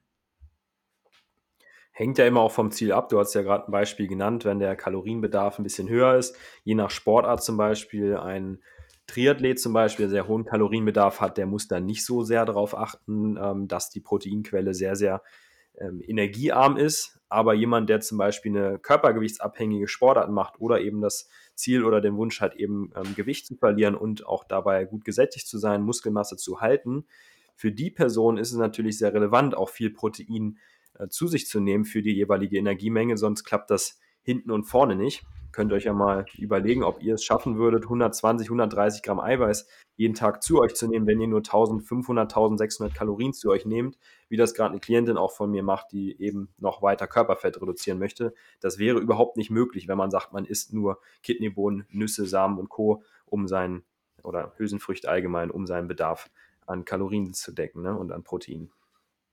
Genau, machen wir noch mal ein kleines praktisches Beispiel. Ähm, eines hatten wir ja eben schon, aber machen wir mal noch eins, wo wirklich dann deutlich wird, dass es einfach ab einem gewissen Level, was Kalorien angeht, nicht mehr möglich ist, seinen Proteinbedarf optimalerweise mit sowas wie Kidneybohnen zu decken. Wir haben jetzt meinetwegen eine Person, die isst nur noch 1500 Kalorien. Das ist sehr realistisch in einigen ähm, Sportarten, Bodybuilding zum Beispiel auch in der äh, Wettkampfvorbereitung. Und dann ähm, sage sag ich einfach, okay, diese Person soll jetzt 150 Gramm Proteine aufnehmen. Meinetwegen, das ist eine Person, die wiegt jetzt, ähm, hat jetzt 50 Kilo fettfreie Masse zum Beispiel und dann äh, multipliziere ich das mit drei, dann komme ich eben auf einen ungefähren Proteinbedarf in der Diät von drei Gramm äh, pro Kilogramm Körpergewicht, bin ich eben bei 150 Gramm dann. Also 150 Gramm Proteine ist der Proteinbedarf und 1500 Kalorien darf sie maximal essen oder eher meinetwegen, trifft aber wahrscheinlich eher noch auf Frauen zu. Und ich mache das jetzt mit sowas wie Kidneybohnen. Dann habe ich quasi eine Proteindichte von 15 Kalorien pro Gramm Protein. Dann rechne ich 15 mal 150 und dann komme ich auf 2250 Kalorien. Das heißt, wenn diese Person ihre, ihren Proteinbedarf mit Kidneybohnen decken möchte oder mit irgendeiner anderen Hülsenfrucht, dann muss sie mindestens 2250 Kalorien zu sich nehmen. Sie soll aber nur 1500 zu sich nehmen. Und dann klappt das einfach überhaupt nicht. Und Kidneybohnen, Hülsenfrüchte sind ja schon proteinreicher als jetzt Getreide oder Nüsse. Das heißt, wenn ich jetzt sage, ich will wirklich nur 1500 Kalorien aufnehmen, will aber 150 Gramm Protein, dann bleiben nur noch Sachen übrig, die quasi 10 Kilokalorien pro Gramm Protein haben. Und das sind dann nur die Sachen, die wir eben schon als wirklich gute Proteinquelle genannt haben. Ohne funktioniert es nicht. Und man will ja auch nicht nur Kidneybohnen dann essen, ne? wenn man in der Diät ist. Das wäre ja dann auch noch eine Sache, die schon energiereicher, äh, schon proteinreicher ist als noch andere Sachen, die man vielleicht auch noch essen möchte, außer den Kidneybohnen in so einer Phase.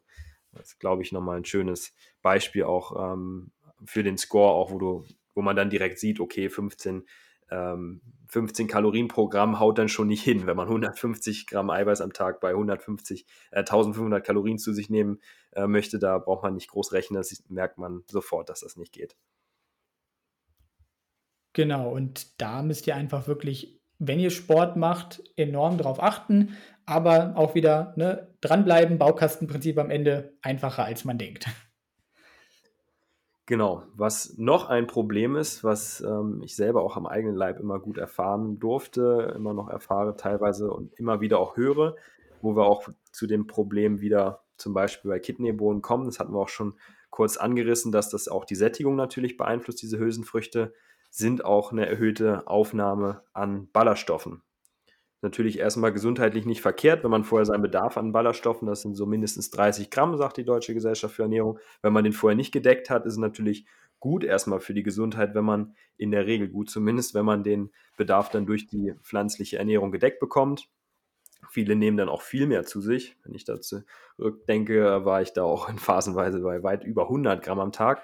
Und wenn man eben ein bisschen empfindlich ist, kann es sein, dass man dadurch auch massive Verdauungsprobleme bekommt. Das heißt, einen aufgeblähten Bauch hat, Durchfall, Verstopfung, verschiedene Sachen, Bauchkrämpfe, die natürlich super störend sind im Alltag, die Lebensqualität einschränken. Und da sind zum Beispiel eben auch die Hülsenfrüchte ein so ein Kandidat, die relativ viele von diesen komplexen äh, Ballaststoffen, Oligosacchariden liefern, die eben bei einem ja, empfindlichen Verdauungstrakt zu Problemen, zu Blähungen führen können obwohl die ansonsten natürlich sehr gesund sind. Das heißt, auch das ist ein Grund, warum man nicht unbedingt so viel Hülsenfrüchte oder bestimmte Hülsenfrüchte zu sich nehmen kann, weil man dann eben womöglich Verdauungsprobleme damit bekommt. Und hier sind dann eben als Lösung auch wieder die Ersatzprodukte sehr, sehr dienlich. wenn ich sage, ich esse statt den Kidneybohnen, okay, dafür gibt es jetzt keinen Fleischersatz, der mir bekannt ist, aber statt den ganzen Sojabohnen, wo ich auch weiß, damit habe ich große Probleme, wenn ich die in Rohform zu mir nehme, nehme ich den Tofu, nehme ich den Sojadrink, nehme ich den Tempeh auch schon besser oder eben TVP auf Sojabasis, dann habe ich diese Verdauungsprobleme nicht, weil da eben weniger Ballaststoffe am Ende nur noch übrig sind als in der Rohform. Das heißt, auch das kann ein sehr großes Hindernis im Sport sein, neben der qualitativen und quantitativen Geschichte, die wir schon angesprochen hatten. Jetzt muss ich vielleicht noch mal den angehenden Ernährungswissenschaftler raushängen lassen. Du hast ja. gesagt, äh, die DGE sagt, um den Ballaststoffbedarf zu decken, Richtig? Die Empfehlung für die Ballaststoffzufuhr, zumindest das Bedarf ist. Ja, das, stimmt, das ist schon besser. Das ist, ein, das ist ein Unterschied, ob ich jetzt sage, ich habe eine Empfehlung für ähm, zum Beispiel gesundheitlich positive Effekte oder ob ich sage, ich habe einen Bedarf an Ballaststoffen. Da würden nämlich jetzt die Carnivore-Leute sagen, oh, das stimmt aber gar nicht. Und nicht da haben sie recht. genau, es gibt keinen Bedarf für Ballaststoffe, aber sie sind gesundheitsförderlich, genauso wie sekundäre Pflanzenstoffe zum Beispiel auch. Also das sind tolle Sachen, die kann man eben essen, aber wenn wir sie nicht drin haben, ich kann mich komplett ballaststofffrei ernähren und kann so erstmal überleben. Wie gut ist dann die Frage, aber es geht, es ist nichts Essentielles, ne? So wie die Kohlenhydrate genau. auch, was die Carnivore-Leute sagen müssen. Ist auch nicht essentiell, können wir ohne. Ja, wir haben schon äh, Zellen, die auf Kohlenhydrate oder auf Glucose, besser gesagt, angewiesen sind. Klar, unser Körper kann Glucose auch aus Proteinen selber herstellen, aber trotzdem würde ich mich jetzt auch nicht komplett kohlenhydratfrei ernähren. Das ist schon eher ein essentieller Nährstoff als jetzt Ballaststoffe. Mhm. Gut, dann würde ich sagen, da auch nochmal die Empfehlung für die Podcast-Folge Nummer 1. Da haben wir nämlich ganz intensiv über dieses Thema Verdauungsbeschwerden gesprochen. Auch äh, bei Läufern zum Beispiel kommt das sehr häufig vor. Da haben wir das wirklich sehr, sehr intensiv behandelt, was man da auch tun kann, was es da für Ursachen gibt.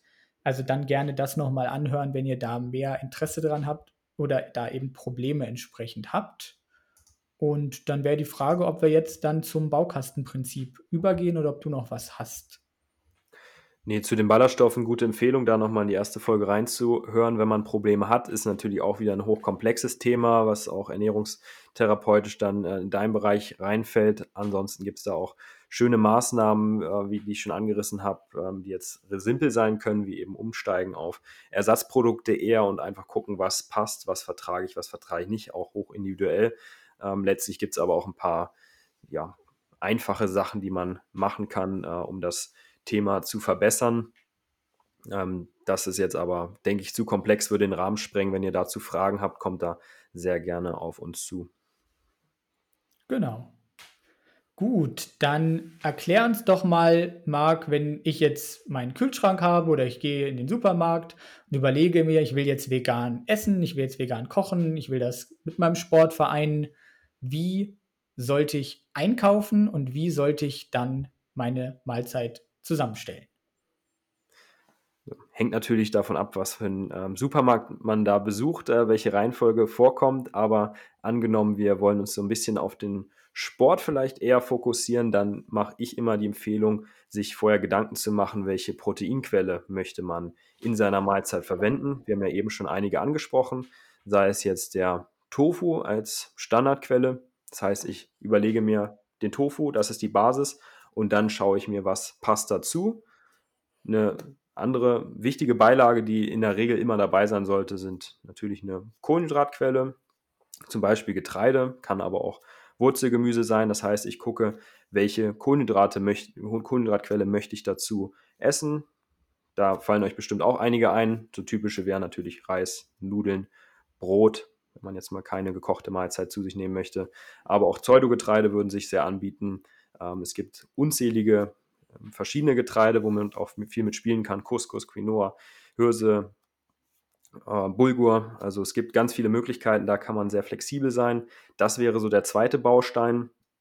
Und der dritte Baustein wären eigentlich schon so die anderen Beilagen, was jetzt Obst, Gemüse angeht oder auch noch Kleinigkeiten, die man als Topping nehmen kann. Hängt natürlich auch ein bisschen von der Mahlzeit ab. Aber da kommen dann so Kleinigkeiten wie eben Nüsse, Samen, Kerne und Co. dazu, die auch so ein bisschen Fett noch liefern. Das wäre eigentlich so ein Grundkonstrukt, was schon sehr sinnvoll ist für die Mahlzeitengestaltung. Okay, machen wir es mal noch praxisnah. Sage ich mal, ich bin jetzt der Müsli-Typ morgens. Was für eine Art Müsli sollte ich dann nehmen? Wie kann ich mir das zusammenstellen? Hängt natürlich wieder ein bisschen von deinem Ziel ab, ähm, ob du eher eins haben möchtest für eine Diät, was ein bisschen proteinreicher ist, oder ob dir das erstmal egal ist, oder du sagst, du isst sowieso so viel, dass das mit dem Protein kein Problem ist. Aber da wäre eine klassische Basis die Haferflocken, ganz beliebt. Schmeckt einfach sehr gut, weil sie ein bisschen fettiger auch sind. Da gibt es die groben, gibt es die feinen. Kann man einweichen, kann man frisch mit Pflanzendrink übergossen zu sich nehmen. Dann hätte man zum Beispiel auch direkt ein bisschen Protein drin, wenn man sagt, man nimmt den ähm, Sojadrink zum Beispiel, der im besten Fall dann auch noch angereichert ist. Dann haut man ein paar Nüsse dazu. Auch die bieten sich immer sehr an in einem Frühstück. Das heißt, da hat man da auch die Fettquelle mit dazu. Und dann sollte man sich eben noch überlegen, was kommt gezielt für die Proteine mit rein. Das ist natürlich in einem Frühstück eher kein Ersatzprodukt, sondern sowas wie Proteinpulver bietet sich da geschmacklich sehr an. Man kann auch hier mit den Sojaflocken arbeiten, die du schon angesprochen hast, als Ergänzung zu den Haferflocken. Das mache ich auch gerade ganz gerne. Weizenkeime bieten sich auch noch an. Die haben auch relativ viel Eiweiß mit über 30 Gramm ähm, als Getreide. Darüber hätte man noch ein bisschen Protein. Es gibt verschiedene Toppings wie Soja Crispies inzwischen auch von ähm, einer großen Online-Drogerie, die auch sehr lecker sind ähm, und sich anbieten, um den Proteinbedarf da auch noch zu erhöhen. Man kann Soja-Joghurt wählen im Frühstück, ähm, auch noch als Topping äh, oder als Beilage sehr nützlich, hat es ja auch schon angesprochen. Und ansonsten ist man super flexibel. Obst der Wahl, was einem schmeckt. Beeren bieten sich immer an. Ähm, Obst der Saison schmeckt natürlich meistens am besten, aber da ist man wirklich sehr frei.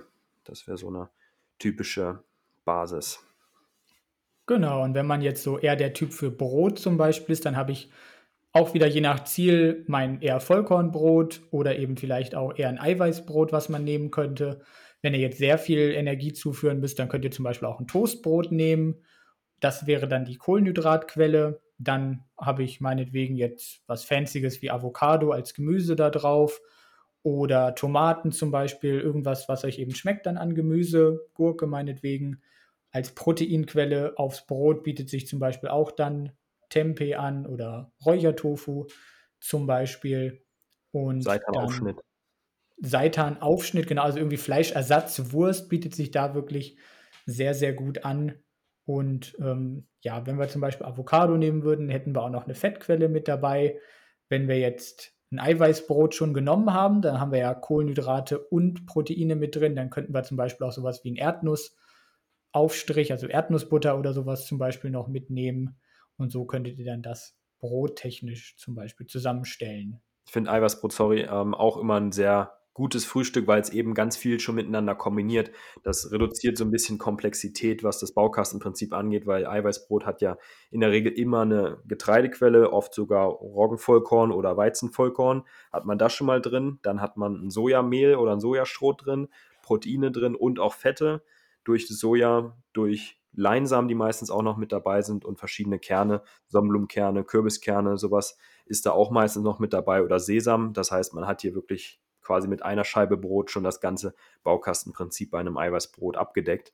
Deswegen finde ich das wirklich eine geniale Sache und dann ist man auch flexibler in der Art und Weise, wie man es belegt. Man muss sich nicht noch überlegen, oh Gott, ich muss noch Räuchertofu, Seitanaufschnitt oder sonstiges oben drauf hauen. Nee, man kann einfach sagen, ich hau mir ähm, vegane Margarine drauf, Marmelade oder Zuckerrübensirup, was auch immer, ein Gemüseaufstrich, gibt es ja ganz viele Möglichkeiten. Das heißt, da muss man dann nicht ganz so viel zusammenbasteln wie bei einem normalen Vollkornbrot, wo eben zwei, drei Scheiben auch wieder überhaupt nicht bedarfsdeckend wären, was die Proteine angeht, wo man dann schon schauen muss, dass man noch irgendwie, wie du es gesagt hast, einen Aufschnitt drauf hat, Tofu oder ähnliches. Und viele machen es eben leider so, dass sie nur Brot dann zum Beispiel mit Marmelade, Brot mit Erdnussbutter oder sowas nehmen und da fehlt dann halt einfach irgendwie die Proteinquelle. Oder Nudeln mit Tomatensauce und Gemüse. Da fehlt die Proteinquelle. Das ist dann so. Für den Einstieg ja auch nicht so schlimm. Wir hatten ja auch mit Philipp darüber gesprochen äh, letzte Woche, dass die Basis ähm, dann erstmal so aussehen darf. Und wenn man sich Rezepte anschaut, kann man das ja auch als Grundlage nehmen, weil viele vegane Rezepte, die man so im Netz findet, sind eben auch relativ proteinarm, sind nicht proteinoptimiert, sage ich jetzt mal aber die praktische Umsetzung lässt da ja auch ähm, viele Freiheiten. Jetzt die Nudeln mit Tomatensauce, die du angesprochen hast, da wären wir auch wieder beim Baukastenprinzip. Kohlenhydrate sind schon mal drin, Gemüsebeilage und wenn ich dann noch gucke, dass ich eine Proteinquelle reinkriege, die meistens ja auch noch ein bisschen Fett ähm, dazu liefert, dann ähm, ist das Ganze schon wieder vollwertig und macht von der Sättigung oder vom Volumen, vom Aufwand kaum einen großen Unterschied, wenn ich da sage, ich mache noch ein bisschen Sojaschnitzel, Sojahack oder Erbsenhack ähm, dazu schmeckt es wahrscheinlich sogar auch noch besser und ich muss nicht die Mahlzeit von Grund auf verändern, muss noch Hülsenfrüchte kochen oder eine Dose Kidneybohnen drüber hauen, wobei man das ja natürlich auch kombiniert gut machen kann. Also wir wollen ja auch nicht die unverarbeiteten Hülsenfrüchte schlecht reden, aber nur sagen, dass sie als äh, reine Proteinquelle eben in der Regel ungeeignet sind. Genau. Wollen wir es dann vielleicht noch mal kurz zusammenfassen? Also Nährstoffe und Baukastenprinzip. Das heißt, ihr müsst einfach gucken, dass ihr die, diese Nährstoffe, die wir am Anfang genannt haben, dass ihr die irgendwie deckt. Bestimmte müsst ihr wahrscheinlich supplementieren, B12, Vitamin D, Jod, Selen, DHA und EPA. Dann sowas wie Zink, Eisen könnt ihr auch eben über Nüsse, Hülsenfrüchte, Vollkorn und Pseudogetreide gut zuführen. Euch einfach mal anschauen, wo ist das viel drin und dann gucken, wie kann ich das zum Beispiel in meine Ernährung mit einbauen. Calcium über die angereicherten Milchersatzprodukte und über Mineralwässer, die zum Beispiel viel Kalzium enthalten. Vitamin A hatten wir so ein bisschen ausgespart. Da einfach gucken, dass ihr wirklich diese fünf Portionen Obst und Gemüse esst und dann einfach guckt, dass ihr orangenes und rotes und grünes Gemüse mit in eurem Speiseplan mit drin habt. Also Paprika, Tomate, Karotte, Süßkartoffel, Salat zum Beispiel auch. Das ist wichtig. Proteinquellen, wirklich die nehmen, die primär Protein enthalten das ist wichtig. Und dann eben dieses Baukastenprinzip, Proteinquelle, Kohlenhydratquelle, Gemüse oder Obst und eine Fettquelle. Und dann habt ihr ein tolles, ähm, vollwertiges pflanzliches Gericht, was euch trotzdem dann sportlich leistungsfähig macht. Es, ihr werdet auch nicht gleich sterben, wenn ihr nicht gleich alles richtig macht. Und ihr werdet auch nicht sterben, wenn ihr 80 Prozent äh, nur richtig macht, solange ihr eben einfach diese essentiellen Nährstoffe dann entsprechend supplementiert, das, das muss einfach sein. Aber auch da, ne, wenn ihr jetzt eine Woche noch kein B12-Supplement genommen habt, das ist nicht der Tod. ihr habt quasi B12-Speicher in euch, die wahrscheinlich so zwei Jahre halten. Aber ihr müsst es halt schon machen. Ne? Nur macht euch jetzt nicht die Riesensorgen, sagt nicht, oh, das ist mir viel zu kompliziert, tastet euch da langsam ran und dann werdet ihr das mit der Zeit wahrscheinlich erfahrungsgemäß hinbekommen.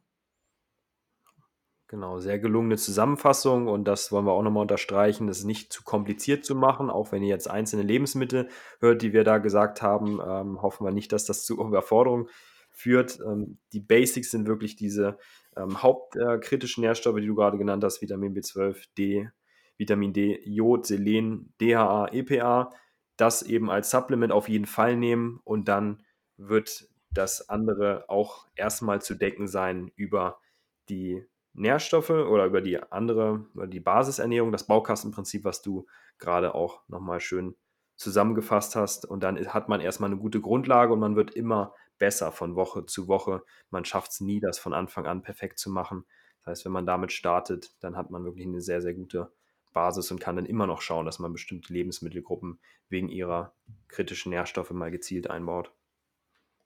Genau, und wenn ihr eben trotzdem noch unsicher seid, dann könnt ihr euch ja auch äh, an den Berater, an den Coach zum Beispiel wenden, wie uns, die das einfach ja von oben nach unten im Schlaf runterbeten können. Die, wir können euch da sicherlich dann nochmal individuelle Möglichkeiten aufzeigen.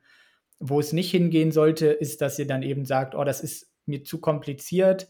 Ich mache das nicht mit dem Veganismus, mit der veganen Ernährung. Ich esse weiterhin Milch, Eier, Fisch, Fleisch meinetwegen oder Honig zum Beispiel, weil das eben einfach, wie wir am Anfang gesprochen haben, ja mit der Ausbeutung und mit Grausamkeiten gegenüber Tieren einhergeht. Und deswegen sollten wir das am besten nicht machen. Es war so nie so leicht äh, wie jetzt vegan zu leben. Also nutzt diese Möglichkeit, die zahlreichen Informationsquellen, wo wir euch hoffentlich auch sehr gut hier mit diesem Podcast und auch mit unseren Instagram-Inhalten unterstützen können. Ansonsten, wie du es auch gerade schon angesprochen hast, wir bieten da auch eine professionelle Unterstützung in dem Gruppencoaching an, was wir jetzt auch zusammen anbieten. Das heißt, da gibt es dann den Fahrplan von A bis Z, wo man wirklich Woche für Woche das Ganze so erarbeitet, dass man das auch stressfrei umgesetzt bekommt und dann auch in der Kombination eben mit dem Sport das so realisieren kann, dass man seine Ziele, die man da hat, gut erreicht. Das heißt Muskelaufbau, Fettabbau, Wohlbefinden oder auch spezifisch in einer Sportart, wo man besser werden möchte, dass da die vegane Ernährung eben kein Hindernis darstellt. Genau. Hast du jetzt noch irgendwas, was wir den Leuten noch mitgeben sollten oder haben wir es jetzt erstmal ganz gut zusammengefasst? Ich würde sagen, das ist eine ganz gute Zusammenfassung die Empfehlung, ganz entspannt den Anfang zu machen, das Baukastenprinzip wirklich als Grundlage zu nehmen und da nicht zu wild irgendwelche Nährstoffe, die toll sind, ähm, einkaufen alle und dann nicht wissen, wie man die integriert. Man wird ähm, besser von Woche zu Woche anfangen, wirklich Try and Error auch zu gucken, was schmeckt einem, was sind die Basismahlzeiten, die einem auch früher schon geschmeckt haben, wie kann ich die veganisieren. Da gibt es viele Anleitungen bei Philipp Steuer oder auch auf anderen Profilen. Und dann werdet ihr da erfolgreich sein, werdet eben immer besser und ähm, müsst euch dann auch nicht so akut Sorgen machen, dass irgendwas nicht klappt. Und wenn mal was nicht klappt, dann ist die Unterstützung unsererseits eben auch da. Genau, dann wünschen wir euch viel Spaß beim Ausprobieren und hoffen, dass ihr eure vegane Ernährung jetzt super mit eurem Sport verbinden könnt. Vielen Dank fürs Zuhören. Lasst uns gerne wissen, ob das hilfreich war für euch, was wir noch besser machen können, was ihr noch an Infos braucht, auch für die kommenden Podcast-Folgen. Wir haben noch viele in der Pipeline jetzt für dieses Jahr, viele ähm, hochkarätige Gäste. Und dann freuen wir uns, wenn ihr wieder einschaltet und uns eine Nachricht schreibt. Bis zum nächsten Mal. Dieser Podcast wurde präsentiert von TrueV, vegane Nahrungsergänzung für ein gesundes und sportliches Leben.